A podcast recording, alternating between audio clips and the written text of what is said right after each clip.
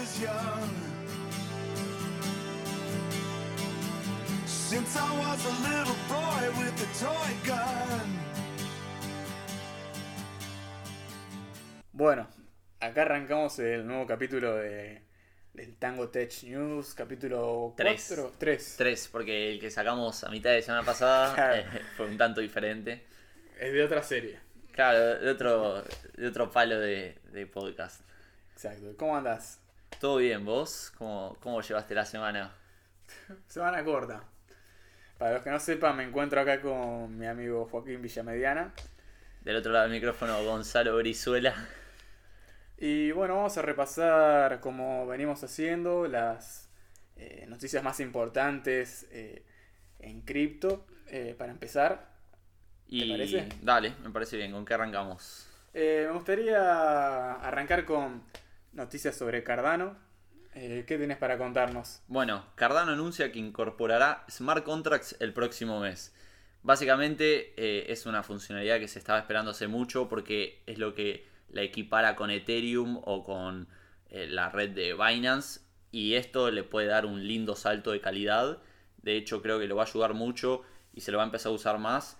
Eh, bueno, a ver, eh, algunos tokens como el de Cake subieron mucho por la capacidad de la red de, de Binance. Entonces creo que es una noticia muy buena para, para Cardano. Porque hasta ahora no, no tenía mucha funcionalidad. Básicamente lo que se podía hacer era comprarla y usarla medio como reserva de valor, al igual que Bitcoin. Pero no se podían hacer cosas como en Ethereum eh, de generar smart contracts. Y además en Ethereum fue una semana muy movida porque subió a los 2000... 160 creo que tocó. Sí, 2.160 dólares. Por lo tanto, los, lo- los fees de las transacciones se fueron por los Justamente. cielos. Te- Viste que te mandé, te mandé una foto que mostraba cómo la transacción más lenta salía como 120 dólares. Exactamente, es algo que, como mencionamos anteriormente, Ethereum planea solucionar ¿no? para mitad de año. Para julio, pero ¿vos decís que va a ser muy tarde o que todavía está a tiempo de redimirse? Y yo creo que está a tiempo. Le tengo fe. De- depende, depende mucho de Cardano, que es la el, el Es la principal competidor. Sí, Exactamente. Eh, yo ya también anteriormente mencioné que es mi favorita. sí, sí, sí. Eh, es mi caballito de Troya, que le tengo mucha fe. Y me parece que ya con todas las mejoras que viene haciendo, lo que le queda es aumentar el market cap, básicamente. Sí, sí, eh, en, las, en los últimos, en las últimas semanas tuvo un salto de, de market cap y por lo tanto de precio, pero le falta, ahora con los smart contracts eh, terminé- sería como la frutilla del postre. Vamos a ver si realmente el- la comunidad lo valora como, como la red que es y si puede llegar a, a realmente tocarle los talones a Ethereum y decirle, che, acá estoy. Sí, yo no creo que sea algo como, como quizás pasó con otras monedas, que lo que, lo que se especula es con el valor que pueda adquirir, sino más que nada es valorar una tecnología que la verdad que está siendo muy piola. Eh, vos sabés los orígenes de Cardano, ¿no? No, contame dos. El fundador estaba en el equipo de Ethereum y no coincidía con un montón de las políticas que, que tenían en, en la moneda y bueno, decide crear su propio proyecto en el que por lo que vemos le está yendo muy bien. Bueno, de hecho, él pensaba que, que Ethereum estaba como que mal armado desde el principio y que debería arrancar ya con proof of stake, o sea, sin mineros, sino con staking de monedas. Y por eso es que, no sé si sabías, Ethereum 2.0 se anunció al muy poco tiempo de que salió Ethereum 2 1.0. Claro, Pero como que se fue pateando, como diciendo, tenemos tiempo, tenemos tiempo. Y y tampoco había una competencia muy estable, me parece, ¿no? hasta Eh, que apareció. Exactamente. Viene siendo una diferencia enorme entre el market cap de Ethereum y Bitcoin, ¿no? Con el resto de monedas, que cada vez se le va cortando la, la carrera a Cardano. Eh, creo que es una muy buena noticia. Eh, hay que, para mí, desmentir igualmente todos los rumores que existen acerca de la posibilidad de los precios, ¿no? Esta semana, como decís, eh, fue eh, bastante eh, hablado el tema de Cardano y he escuchado cada, cada gurú, entre comillas, decir que podía llegar a, a los 10 dólares, No. 20 dólares, lo cual es casi imposible, mínimamente a, a corto plazo, corto mediano plazo. Eh, básicamente porque necesitarían superar em, Sí, el trillón, de, Claro. trillion dólares de market cap. Eh, sí, creo que sí, para un valor así, o mínimamente a Ethereum y por bastante. Lo cual es bastante poco probable, viendo también que Ethereum tampoco es que se está muriendo, ya que esta semana tocó un máximo histórico, como decías eh, hace unos momentos. Eh, pero bueno, para mí hay otra también una buena noticia que también fue lo que incentivó este, este salto en el valor de Ethereum. Y de Bitcoin. de Bitcoin también. venía armando una figura eh, medio bajista y esta noticia, gracias a Dios, la llegó a romper y es por lo que tuvimos una resolución alcista bastante buena que impulsó, por ejemplo, los ATHs de algunas monedas como Ethereum. Que es ¿Querés contarme sobre la noticia? Dale. Bueno, el principal protagonista es Visa, que se va a asociar con la plataforma Crypto.com para aceptar pagos con USD Coin para fines de este año. USD Coin es una, es una stablecoin, al igual que Tether o que eh, BUSD, ¿Y en qué se destacan las eh, stablecoins? que siempre tienen el mismo precio, apuntan siempre a tener un mismo precio y que no oscile.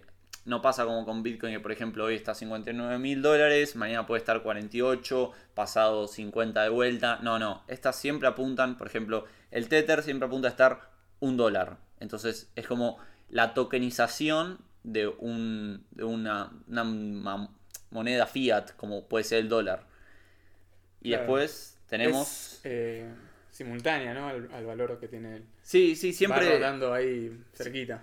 Es más, bueno, de hecho después está DAI que utiliza, Claro. que también es una stablecoin y utiliza un mecanismo bastante diferente para mantenerse el 1 a 1, que es mediante unas, unos algoritmos, eh, pero por eso es que a veces no es tan fiable como el Tether, que creo que necesita eh, tener una plata de respaldo para que siempre se mantenga a un dólar y es por lo que también tuvo problemas hace un tiempo. Exactamente, ¿crees?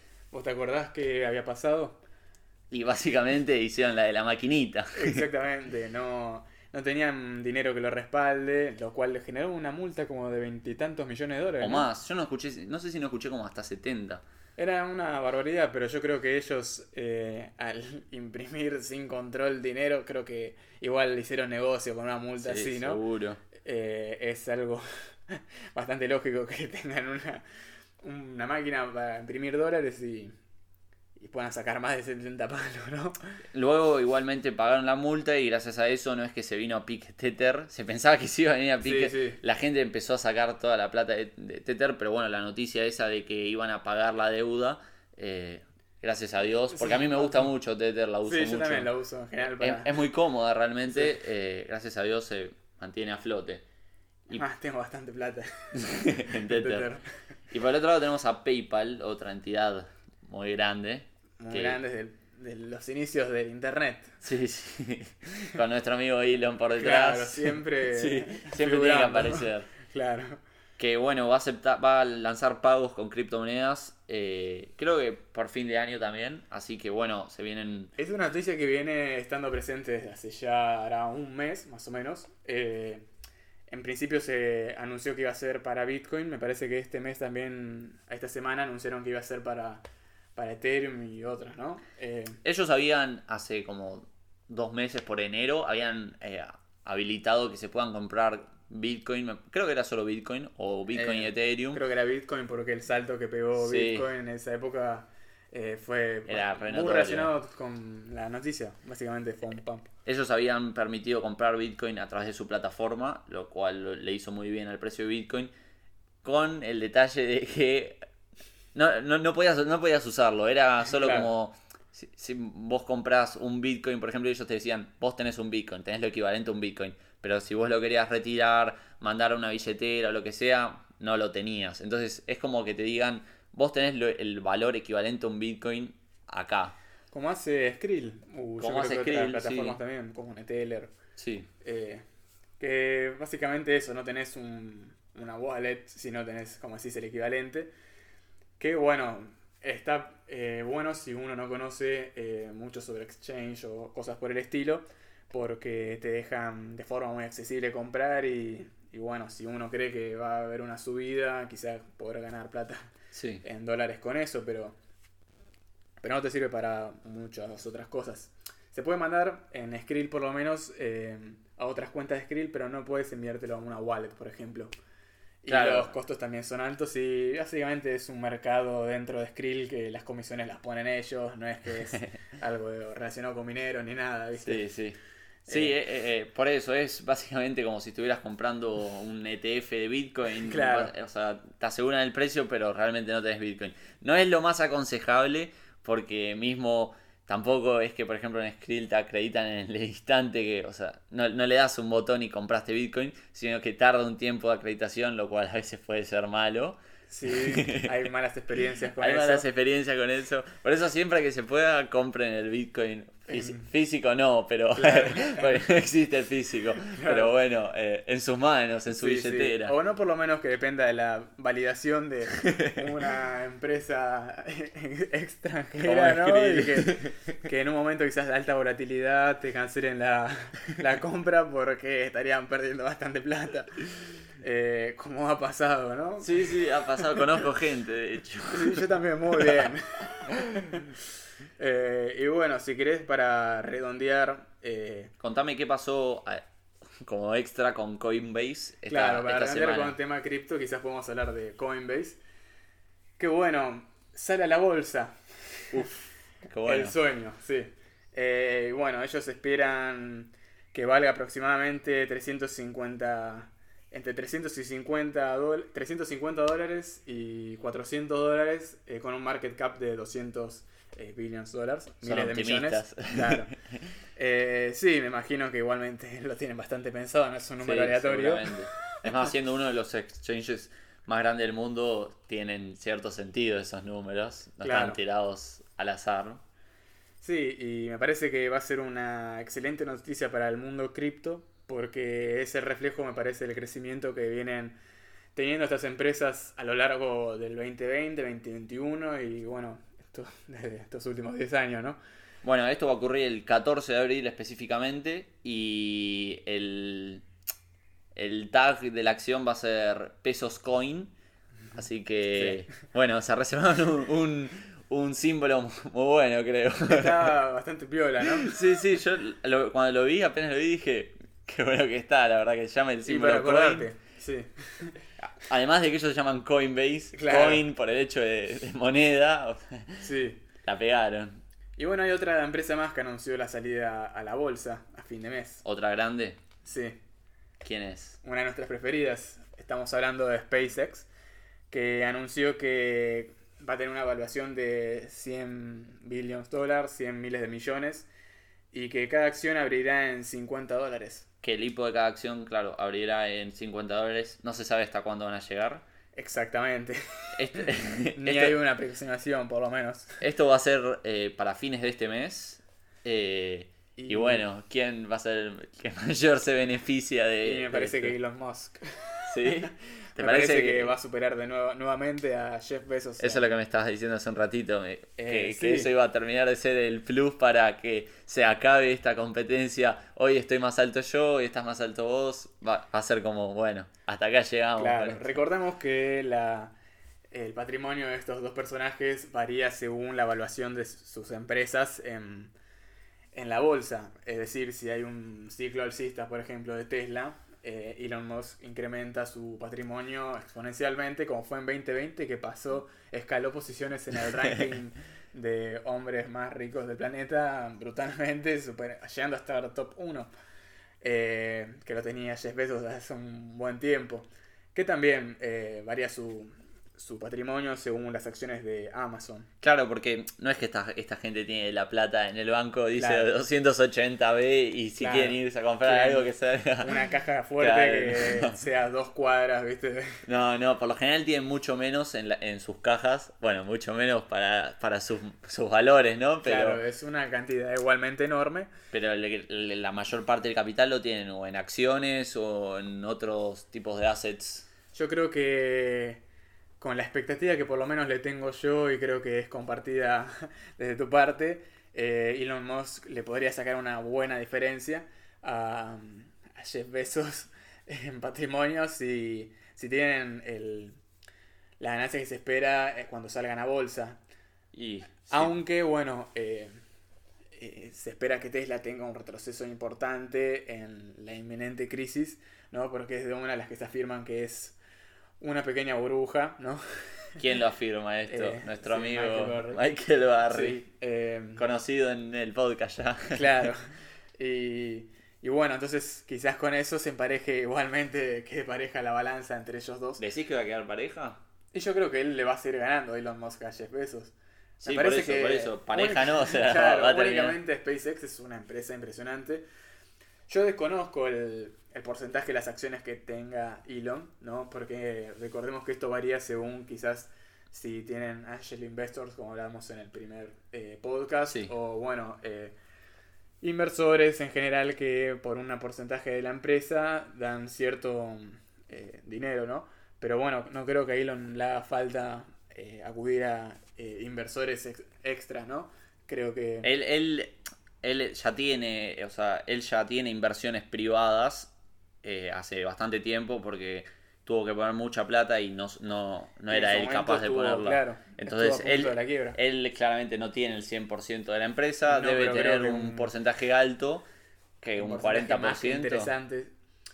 Sí, yo calculo que debe rondar algo así, aunque sea menor igualmente... Sí, o sea, de 100 Pensá que billones. si llega, no sé, a 300 billones de dólares, por poner un número, él con un 40% únicamente por la salida a bolsa de eso, va a ser un incremento bastante interesante y a considerar en un ranking que claramente eh, no es eh, importante, ¿no? Porque, bueno, ellos mm, varían, como dijimos, constantemente esas posiciones. Pero es para. es interesante, más que nada. ¿Sabés que a mí, a mí me impactó mucho la noticia esta cuando la escuché? Porque era bien sabido que Elon no quería salir a bolsa pública porque era como su joyita SpaceX y como Sí. que quería que después todo sea de él. Eh, y además porque tenía mucho miedo a la copia china. Entonces, ¿por qué sale ahora? Para mí es una incógnita, o sea, me estuvo resonando en la cabeza. Sí, yo pensé lo mismo, porque yo tenía la teoría, eh, puramente opinión personal, ¿no? De que si llega a haber una salida a bolsa iba a ser cuando esté terminado el proyecto Starlink y tenga una funcionalidad bastante concreta, ¿no? Eh, no sacando de lado el tema de los, los- las expediciones a lo que puede ser en un futuro a la luna o lo que sea. eh, si tenés una empresa que provee internet literalmente a todas las partes del mundo, yo creo que el valor se incrementaría considerablemente, ¿no? Quizás ellos deben tener otra estrategia o, o bueno, piensan sacar alguna noticia, no sé. Pero, eh, como decís, a mí me quedó sorprendiendo también esa, Bueno, ahí mencionaste mencionaste el hecho de los viajes a la luna. eh, pero bueno, tenemos algo más a capaz que a un corto plazo, que es a fin de año tenemos la misión Inspiration 4, eh, ya anunciada hace bastante tiempo, pero está bueno siempre refrescar, en la que a través de una Crew Dragon de SpaceX se van a enviar cuatro personas durante, creo que al- alrededor de tres o cuatro días, a orbitar la Tierra. Va a ser la primera misión comercial. Y las cuatro plazas las compró, creo que un japonés o un chino, con mucha plata. Me Y, imagino. si no me equivoco, no sé si él eligió a otros dos y sorteó la tercera plaza o sorteó las, ter- las tres plazas directamente. O sea, Qué épico sí, te- sorteo. es, es más, estaba, te, te podías anotar, nosotros nos podíamos anotar, pero bueno, obviamente quedar se anotaron millones de personas. No, el imposible, imposible. Pero bueno, viste cómo es la suerte, ¿no? Imagino que el que vaya ahí es un afortunado. Andás a ver, ¿no? Porque quizás sale y explota y... no, menos mal que no, me, no salí Ay, sorteado. Pero bueno, eh, a simple vista parece un sueño, ¿no? Quizás yo esperaría el segundo o tercer viaje Para ser un poco precavido. por la duda, pero bueno. Eh, Bueno, y además, muy bueno. una noticia que sí salió esta semana eh, de, SpaceX es que iba anunció que iban a intentar en su, en su Crew Dragon actual añadir una cúpula de vidrio, no sé si de vidrio, de qué material, pero una cúpula transparente en la punta de- de la Crew Dragon, que es el, el transbordador, ¿no? Que tendría como una tapa que se abre y que permitiría a, a un, a un tripulante ver una vista de 360 grados el espacio. No, es increíble. una locura. Increíble. Eh, pero bueno, SpaceX también dio cosas buenas y cosas malas para hablar Esta semana. esta semana. Contame si querés sobre el SN11.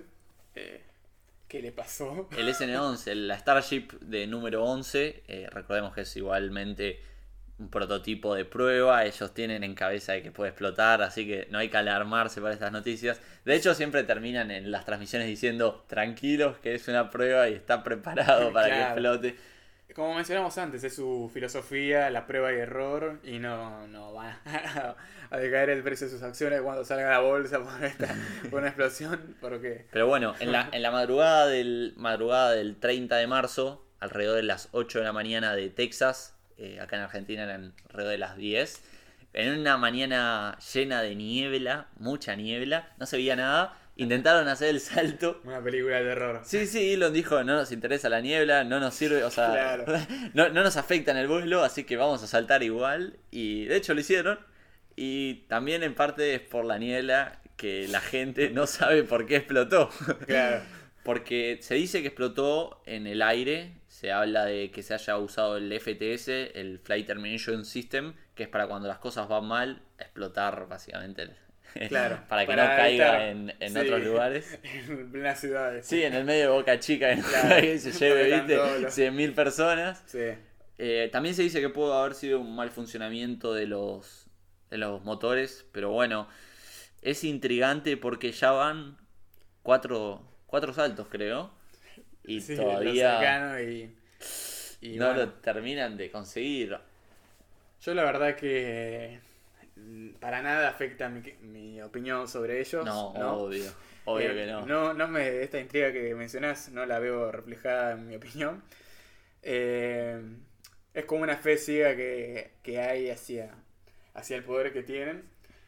Pero bueno, siempre hay que tener en cuenta que van varios intentos, ¿viste? Pero en su momento les pasó lo mismo hasta que les dio el, el vuelo exitoso y de ahí no pararon.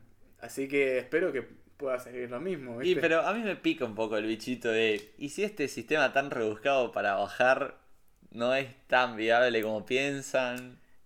Es que a mí me parece bastante rebuscado. ¿Vos viste la maniobra que tienen que hacer? Sí, para- sí, el belly flip se llama. Sí, es bastante complicado. Yo- Es la primera vez que se hace en la historia de. Cla- claramente el- el estacionar ya es algo nuevo, ¿viste? Pero, pero me imagino que mismo el intento anterior, ¿viste? Que también Bajó tuvo ahí. bien, pero- Claro, ¿viste? Es una maniobra bastante complicada.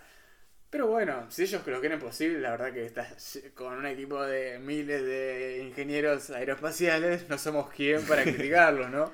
Y está en el momento exacto para hacerlo, porque no tienen ninguno que le esté ahí Ninguna presión para nada. y- Capaz que e- eso hecho en 50 años adelante sería diferente, pero hoy O en si día creo hubiera que tienen. otra empresa que le estuviera más eh, pisando los talones, o mismo si, como decíamos, el tema de los inversores, ese es un tema que pasa cuando tenés eh, mucha gente que depende del éxito de tu proyecto, que bueno, eh, corres con la presión de que tenés que solventar eh, para todos, viste, todo, viste, ¿Y entonces... ¿Vos pensás que, que los próximos saltos a futuro van a ser pequeños saltitos en el precio de, de las acciones de SpaceX que ya anunciamos que van a salir a bolsa? Mira, no creo que les afecte para nada. Decís que, decís que no se va a especular en el mercado que cuando se la ponga el SN15 digan, che, mejor vendo. Mm, No sé, porque viene atrás de, atrás de eso todo el tema del, del mito atrás de Elon, ¿no? Es eh, a una persona en la que la mayor parte de la población, por lo menos norteamericana, ¿no? Que eh, le confía un montón, ¿no? Mismo eh, viendo el caso de Tesla, que no tuvo ganancias, eh, no tuvo profit en... ¿Cuántos llevan? ¿Ocho años más, no? Como 10 sí, años. prácticamente nunca tuvo Eh, ganancia. Hasta el año pasado. Sí. Eh, entonces imagínate. Y la cotización que tenía el año pasado sin haber tenido nunca ganancias. Y nadie mm, como que criticaba o se cuestionaba la capacidad de Elon para, para poder lograr lo- los objetivos que tenía. A, a, bueno, él se pone creo que a 10 años o así para las empresas. Y nadie cuestionó eh, en ningún momento eso. Así que yo creo que puede pasar algo similar. Eh, me genera duda lo único quizás el tema de que, bueno, viste lo que pasó cuando ellos invirtieron en Bitcoin, que su precio bajó un 30%. Tesla. Sí. Tesla. Eh, que bueno, genera sus dudas porque, bueno, pone en duda el tema de la confianza que tienen. no Bueno, lo que decía a su- Michael Burry la semana pasada. Claro, hacia su persona, pero bueno, quizás al, al juicio, claro. Eh, de los inversores, pues él no creo tampoco que decida el rumbo a, ese- a esas escalas, ¿no? Sí, sí, pero, pero bueno, eh, es, Sí. es algo para tener en cuenta que tampoco es incondicional la, la eh, fascinación que tiene el público hacia él, o por lo menos en- a estas alturas, ¿no? Porque bueno, creo que si alguien invirtió en marzo del 2020 en Tesla, igualmente tiene un profit impresionante y a la mínima que ve eh, una reducción de sus ganancias, quizás lo corta para evitar mayores pérdidas porque ya tiene números positivos, ¿viste? Sí, te agrego también a la idea que decías, es que creo que algo bueno que está haciendo SpaceX es básicamente explotar estas naves antes de salir a bolsa. Claro, Entonces ya van cuatro. Si cuando sale a bolsa la gente compra acciones, ya sabe. ya sabe que explotó cuatro veces y que Claro. puede seguir explotando. Tal cual. Entonces es como. eh, Fue, fue una, una buena jugada salir después de determinados intentos fallidos y a gran escala. Y me parece también que, bueno, de SpaceX, eh, no quizás para los inversores eh, minoritarios y más inexpertos, pero los que tengan más experiencia van a fijarse quizás en el rédito económico que le puedan que pueda tener la empresa a mediado o largo plazo, ¿no? Y quizás no, ni se concentra en el tema de, de estas pruebas y nada, sino en el negocio que está en, la, en proveer de internet, ¿no? Y Eh, Starlink dice que va a ser. Hasta ahora viene siendo todo pérdida, por supuesto, porque está en Obvio, beta el obvio. servicio. Pero dicen que va a cambiar el paradigma de todo. Sí, yo creo que es así. Entonces, eh, me parece que si sos alguien que piensa a largo plazo, no es una mala inversión y no tiene por qué importarte la, la falencia en, las, en los intentos que tenga en este sentido, ¿viste? Si me decís que, bueno, sale una noticia que se, que se caen los satélites del espacio explotan, ahí quizás sí le jode un poco más el precio, ¿no? Pero, Y sería algo un poco más crítico. claro, ¿viste? Pero no sé si esto es eh, su principal fuerte de ingresos o lo que espera el público en general, ¿viste? Pero bueno, eh, siempre es algo que da a hablar, ¿no? Y, y hay que ver también cómo se va a manejar que al ser una empresa de Elon Musk, eh, no se maneja quizás eh, como el resto de empresas que son más tradicionales o algo. Estos constantemente tienen pumps and dumps eh, en su precio con tweets o comentarios o, o cualquier cosa que haga este hombre, ¿no? Que lo vimos hasta con Bitcoin, que ni siquiera es de Claro. él, pero, Pero o al tener tanta influencia, claro. O bueno, otra vez que pasó con el precio de Tesla mismo, que él dijo que lo considera demasiado alto y bajó.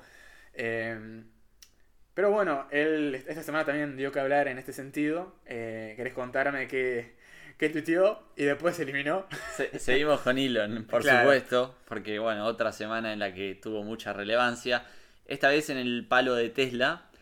Y parece que puso dos tweets de vuelta a Twitter, Elon Musk y polémica van siempre de la mano. Habría que banearlo para evitar.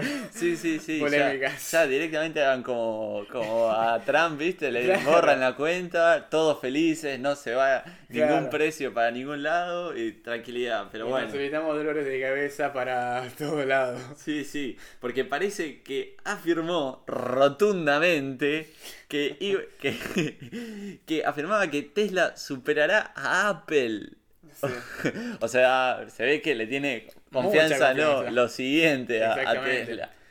No está tan lejos, ¿no? Pero bueno, sabiendo que se considera Tesla una burbuja, es algo bastante difícil de creer que pueda superar a Apple, que es una empresa muy consolidada, Claro, eso es lo con un mercado ya muy definido y que, bueno, viene cotizando hace 30 años. Capaz que no está lejos en precio mirándolo ahora, pero en realmente en como achievement- achievements, como en logros, eh, creo que está bastante lejos, o sea, de comparar a Tesla, que sí, hizo los autos revolucionarios de la década, eléctricos y todo, pero Apple, Apple hizo el smartphone, hizo y viene haciendo, viste, viene rompiendo los mercados. eh, cambiando absolutamente las reglas del juego, creo que está eh, a nivel técnico y de logros, creo que falta mucho. Le falta mucho eh, nivel, para mí, confianza, ¿no? Eh, lo que es En cierto modo, es, para mí es verdad, ¿no? Y para mí, en, en otro costado se, se parecen bastante. Yo considero que, bueno, en los autos eléctricos, la revolución, no solo con el tema de, del sistema en sí, sino con el, por ejemplo, el, el manejo autónomo, todo ese tipo de cosas que es totalmente revolucionario y ninguna marca, siendo que son empresas en general que tienen 100 años de trayectoria, se animó a cruzar esa línea, ¿no? Eh, los últimos años veíamos, por ejemplo, prototipos de Google, ¿no? De eh, inteligencias artificiales que puedan manejar, pero claramente no es una empresa de autos. Y que ellos se animen a incursionar en ese, en ese mercado, para mí le da algo... eh, Y les funcionó. Claro, ¿no? Eh, no mató a nadie. Por lo menos. Arrancando de ahí, ¿no? Sí, y es bastante impresionante, ¿no? Porque no sé si vos viste, pero hay una barbaridad de videos que están mostrando eh, casi accidentes. Cómo es impresionante. y cómo zafa solamente el piloto automático, Es que está a punto de chocar los otro auto y vos ves que pega una acelerada eh, el piloto automático para evitar que lo toquen. O que se cruzan animales en la ruta Claro, y pega y medio el volantazo. claro, sí, tal es cual. Impresionante. Eh, vamos, lo superó completamente a la capacidad de un conductor, excepto que sea Hamilton, ¿viste? Eh, entonces, qué sé yo. Obviamente hay un montón de cosas a discutir, ¿no? Sobre el tema de la inteligencia artificial y... Bueno, de hecho, no sé si sabías que uno de los grandes dilemas morales actuales de la inteligencia artificial y en especial del manejo de los autos autónomos es que vos compras un Tesla, por ejemplo. Sí. Te va manejando vos, vos estás en la ruta tomando un mate o bueno, Durmiendo en el asiento de atrás. sí, o un café si vivís en Claro. Yanquilandia, ¿no? Es Starbucks. claro.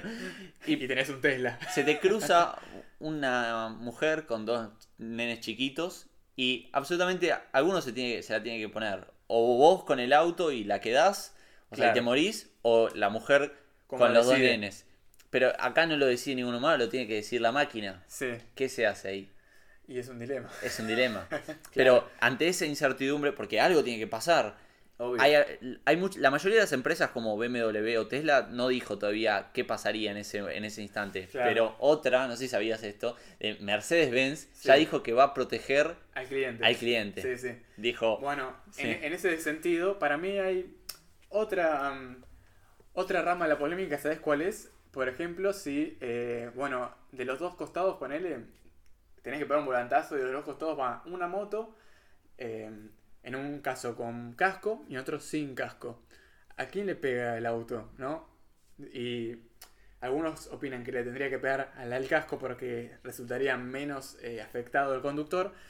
Pero bueno, ¿qué le estás castigando al, al pobre tipo porque está Claro. cumpliendo con su deber de tener un ley, casco, sí. ¿viste? Y al otro no. Eh, parece, pero bueno, yo coincido la verdad con la mirada de Mercedes-Benz porque, qué sé yo, me parece que ante todo, si vos pediste un auto, no esperás que... Y, eh, Pero bueno, lo- es- lo, eso más lógico es, es, que, eh, se, que, que se proteja al cliente, por lo general. O sea, se entiende que a veces esos casos no son los ideales, pero bueno, después de todo, creo que Eh, la mira sí. tiene que estar el cliente. Sí, sí, sí. Pero bueno, mucha gente está intrigada porque a- día de hoy la única que dijo a quién va a proteger es Mercedes-Benz. Bueno, igualmente, viste que, no sé si es en todos los Teslas, tengo una duda que quizás me la puedas eh, resolver, es que, viste que en algunos lados, eh, que vi las pruebas de los Model X, viste, o cualquier modelo, eh, cuando ponen el piloto autónomo, tienen que, mm, que- no sé si es cada 30 segundos, Sí, tienen que dar una prueba de que están de que ahí. están ahí, ¿viste?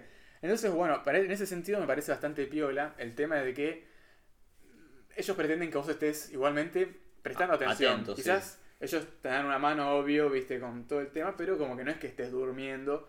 eh, o bueno, haciendo otra, cualquier otra cosa que no sea prestando atención al camino. Eh, igualmente me parece, pensar que es un paso que pocas empresas se animaban a dar y ellos lo dieron. Ahora eh, le está siguiendo Volkswagen, ¿no? Los pasos eh, bastante de cerca. Contame un poquito, porque escuché poco en la semana, eh, escuché nada más las noticias, pero no, no me interioricé mucho en el tema. Siguiendo, si querés, con la comparación con Apple, vendría a ser como que Volkswagen pretende hacer el Samsung de los teléfonos. Básicamente ellos pretenden, ya teniendo toda la infraestructura, que bueno, le costó un montón conseguir a Tesla porque la empezaron desde cero, eh, Volkswagen ya la tiene, ya pueden construir autos en masa, ¿no? Lo único que tienen que cambiar es- son los sistemas. Y bueno, eh, otras cosas que se diferencian, ponele, de Tesla, es que ellos, ponele, tuvieron que crear Todos los componentes. Todos sí, los componentes, todo. las baterías, tienen un equipo dedicado únicamente a eso.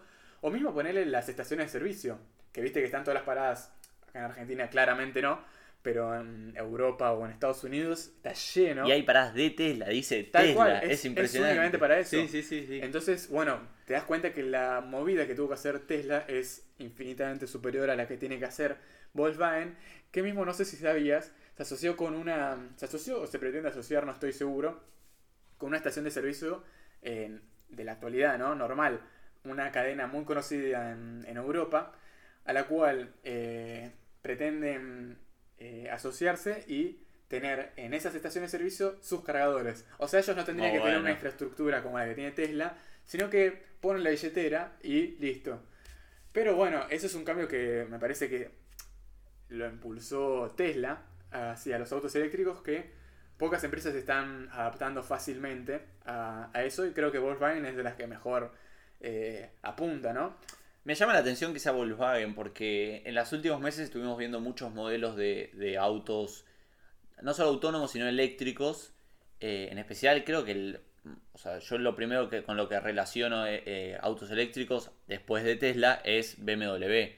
Tiene unos modelos muy buenos. No, no, no estaba al tanto de que Volkswagen también, no sé, no sé si está hoy en día metido en el tema de los autos eléctricos o planea estarlo. Eh, creo que está en, en proceso ya.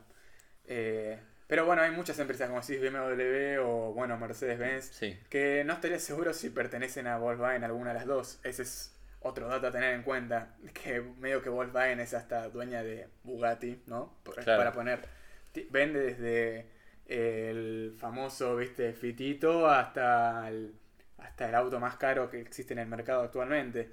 Eh, es una de las empresas más grandes que existen ahora. Y si la querés comparar, por ejemplo, con General Motors, eh, es, no sé si estás al tanto, pero es bastante impresionante lo que están haciendo también, porque no se están metiendo de lleno al tema de, Motors. sí, al tema de autos eléctricos, que es una empresa eh, claramente muy tradicional, ¿no?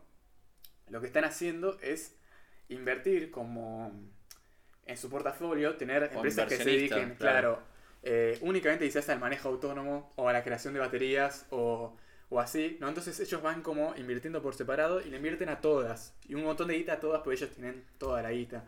Entonces lo que ellos dicen es, bueno, si esto se pega, cualquiera que se pegue, nosotros nos pegamos con ellos, ¿viste? Eh, Bueno, y levantar así. Lo de las baterías es algo muy interesante porque creo que hoy en día es el principal freno. de- Claro. como que, no, no el freno, pero es como que no le termina de dar el, el acelerón final para que se termine de concretar que mucha gente que usa autos con eh, tipo de propulsión corriente se pase a eléctricos.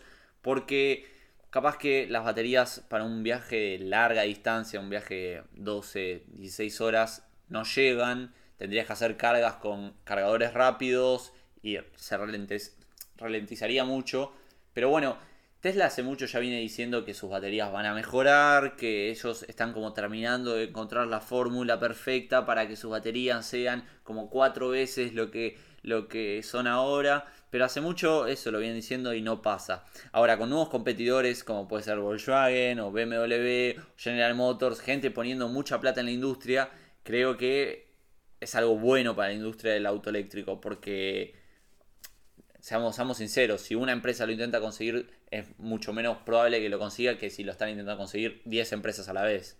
Entonces es algo bueno para el palo de los autos eléctricos. Tal cual, entonces, medio por eso es que yo creo que quizás Tesla es el Apple de los teléfonos, porque es la que incursionó. Y después, bueno, se ve como existe Xiaomi o, o cualquier otra que quizás tenga hasta más ventas que Apple, pero... No es Apple. eh, claro, mm, no, nunca le va a igualar en ese sentido.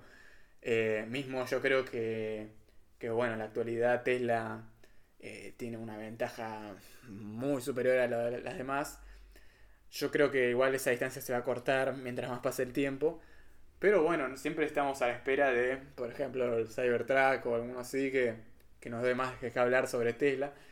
Que por lo que decías, viste, yo pienso en, En el Cybertruck, por ¿A ejemplo. vos te gusta? Sí, me encanta.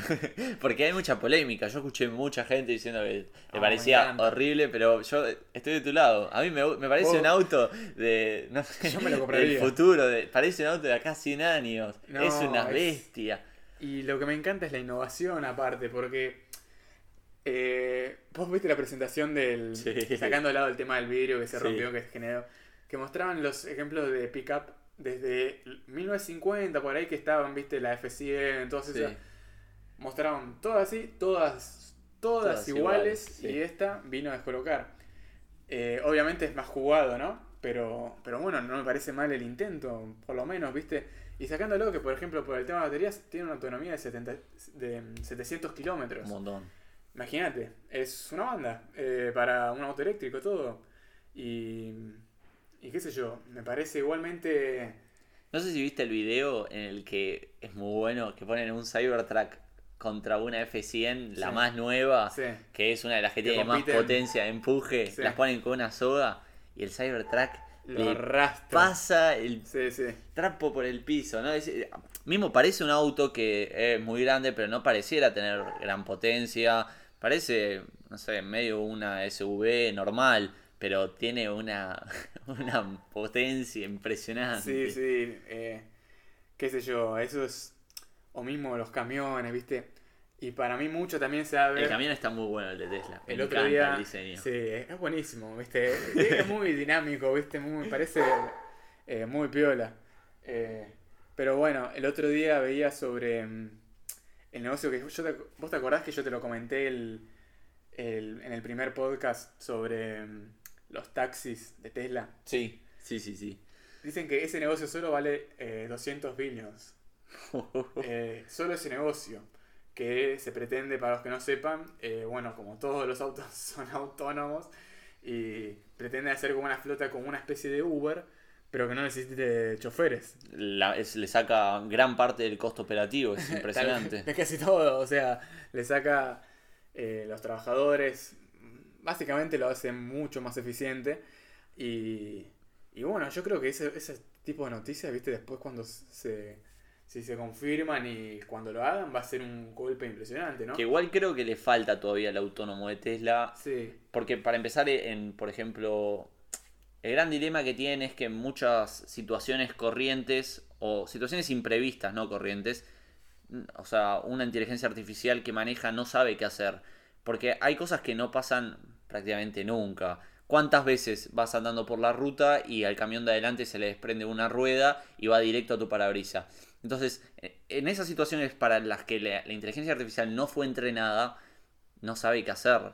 Y así hay millones de situaciones. En un momento en el que una persona sale corriendo para cruzar la calle, así hay un montón. Y entonces ese es el principal problema que hoy en día tienen las inteligencias artificiales destinadas a manejar autos.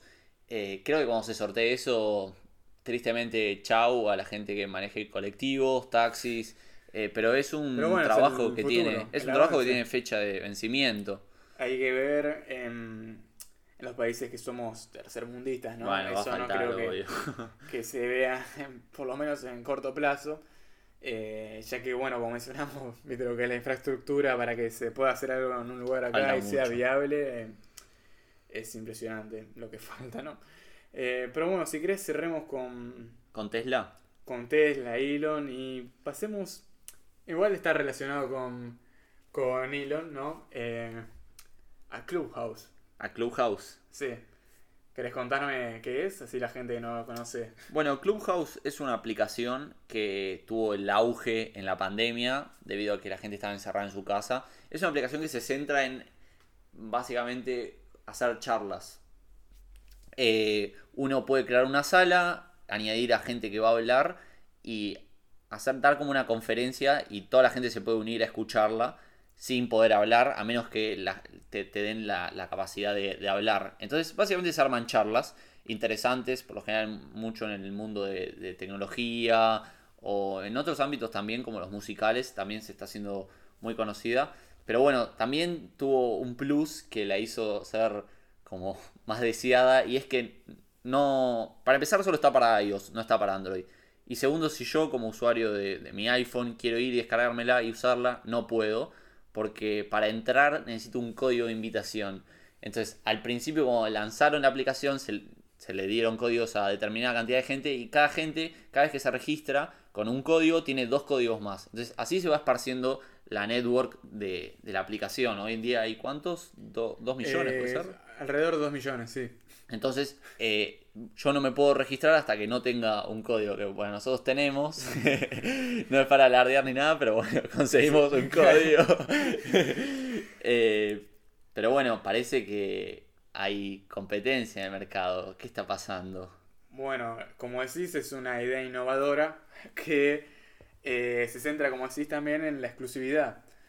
Lo que en parte le da, eh, lo hace que sea más deseada, pero en otra parte hace que eh, la población tampoco interactúe tanto con esa. Eh, el público en el que está ahí es bastante reducido, ¿no? Eh, las charlas en general son de 30 personas, así, y son gente que quizás en Instagram tiene miles de seguidores, Como Elon Musk, Claro, que de hecho Elon habló Musk. muchas veces ahí. pero tiene él, literalmente todos los usuarios que están registrados en, en Clubhouse lo siguen, creo. Sí. Tiene como 2 millones de seguidores. Pero gente como Sevander o así tienen muchos menos, ¿viste? Tienen como mil seguidores, ¿viste? Y, y en parte es por eso, porque no es, eh, no es conocida y bueno, parten de esa... eh, Primicia, y Primicia, parece que se terminó. Y, y bueno, sí, tampoco la podían alargar tanto más. Me parece que eso fue un error de ellos, el tema de quizás no eh, sacar la aplicación para Android. Sí. Me parece que mismo para Android, en lo personal la considero más fácil que hacerlo para iOS, ¿no? En Estados Unidos creo que es al revés por Pero era por el tema de la la exclusividad que no querían, yo creo. que hay. Sí. Pero Así Pero- que bueno, para ir un poco más al grano, Sí. Spotify busca competir contra Clubhouse mediante la compra de Locker Room, que es una aplicación muy parecida a Clubhouse que se centrará en temas como música, cultura y deportes. En- más para el palo de Spotify. claro, Spotify, recordemos, una empresa muy grande que tiene otras empresas como Anchor, que de hecho es la que Sí. usamos para publicar nuestros episodios, eh, que ahora busca expandirse por el lado de Clubhouse para hacer, buscar la competencia.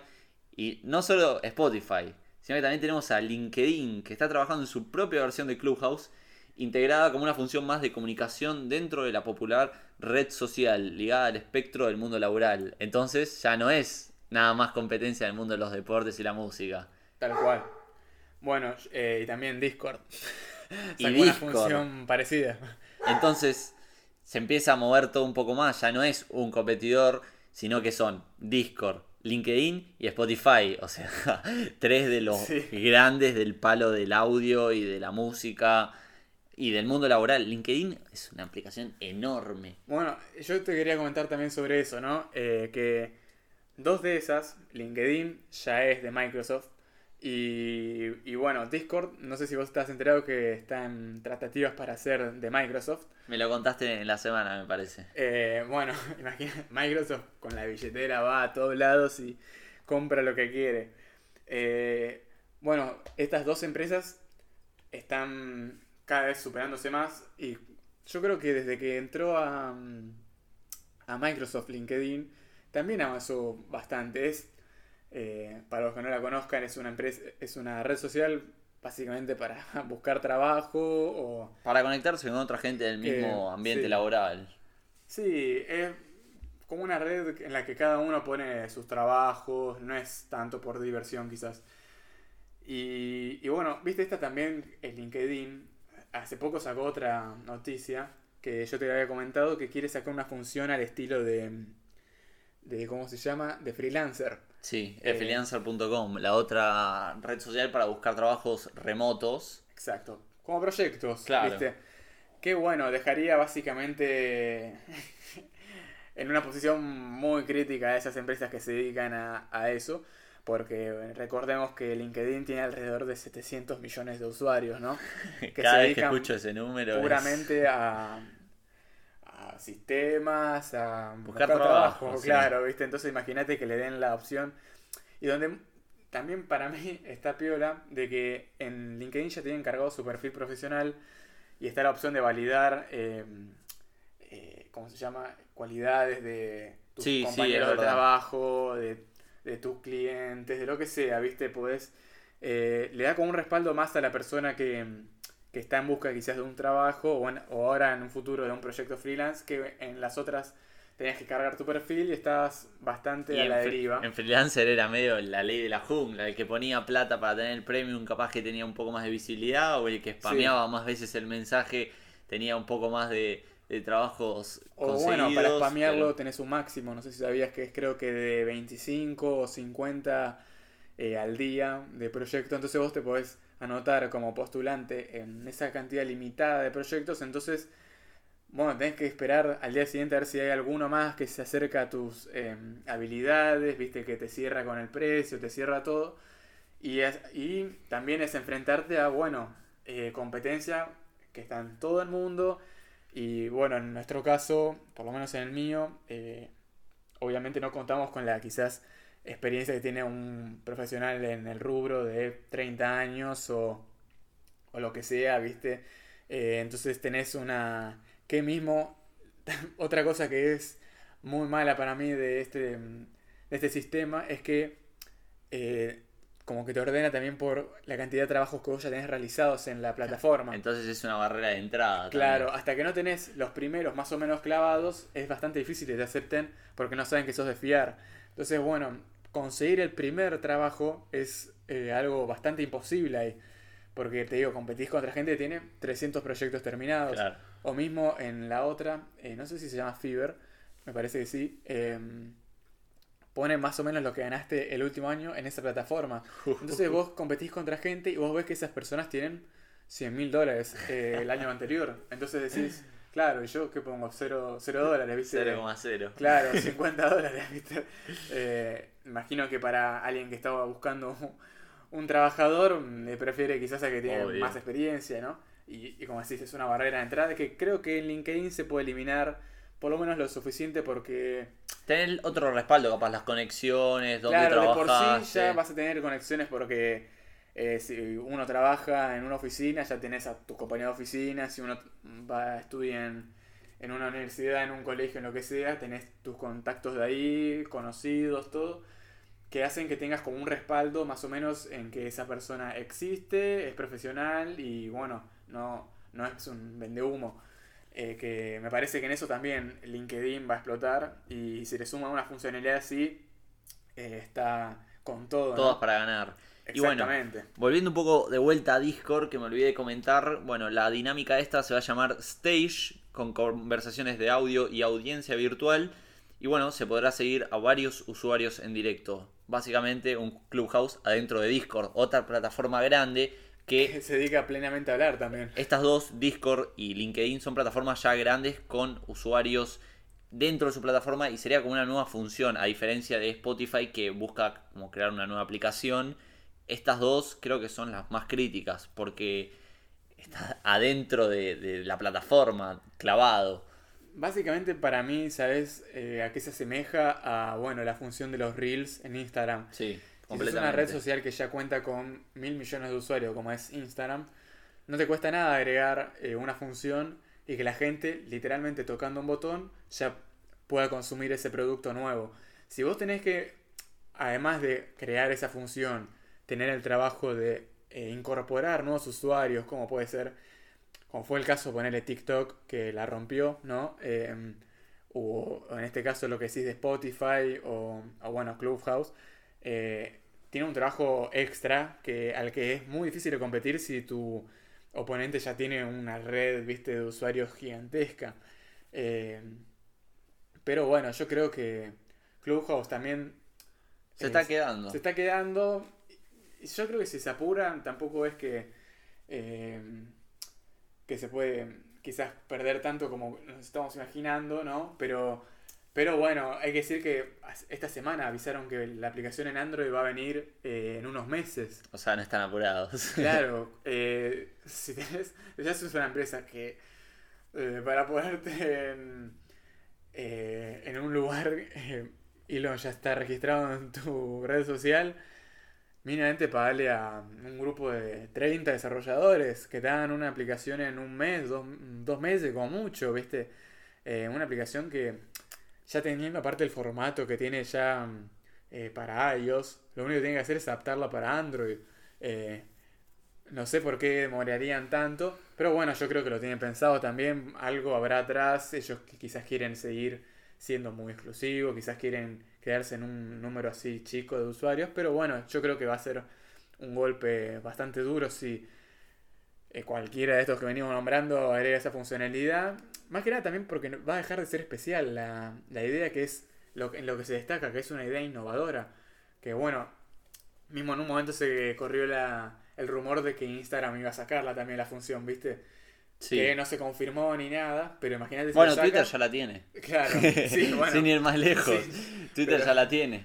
Pero bueno, si lo saca Instagram, eh, Otro ya, más. ya cagaron eh, Sa- Spotify, LinkedIn y todo, porque Sí, hay que decir que Mark Zuckerberg en el tema de red social no tiene competencia para nada, con nada. ¿Sabés otro de los factores que estuve escuchando en el transcurso de la semana?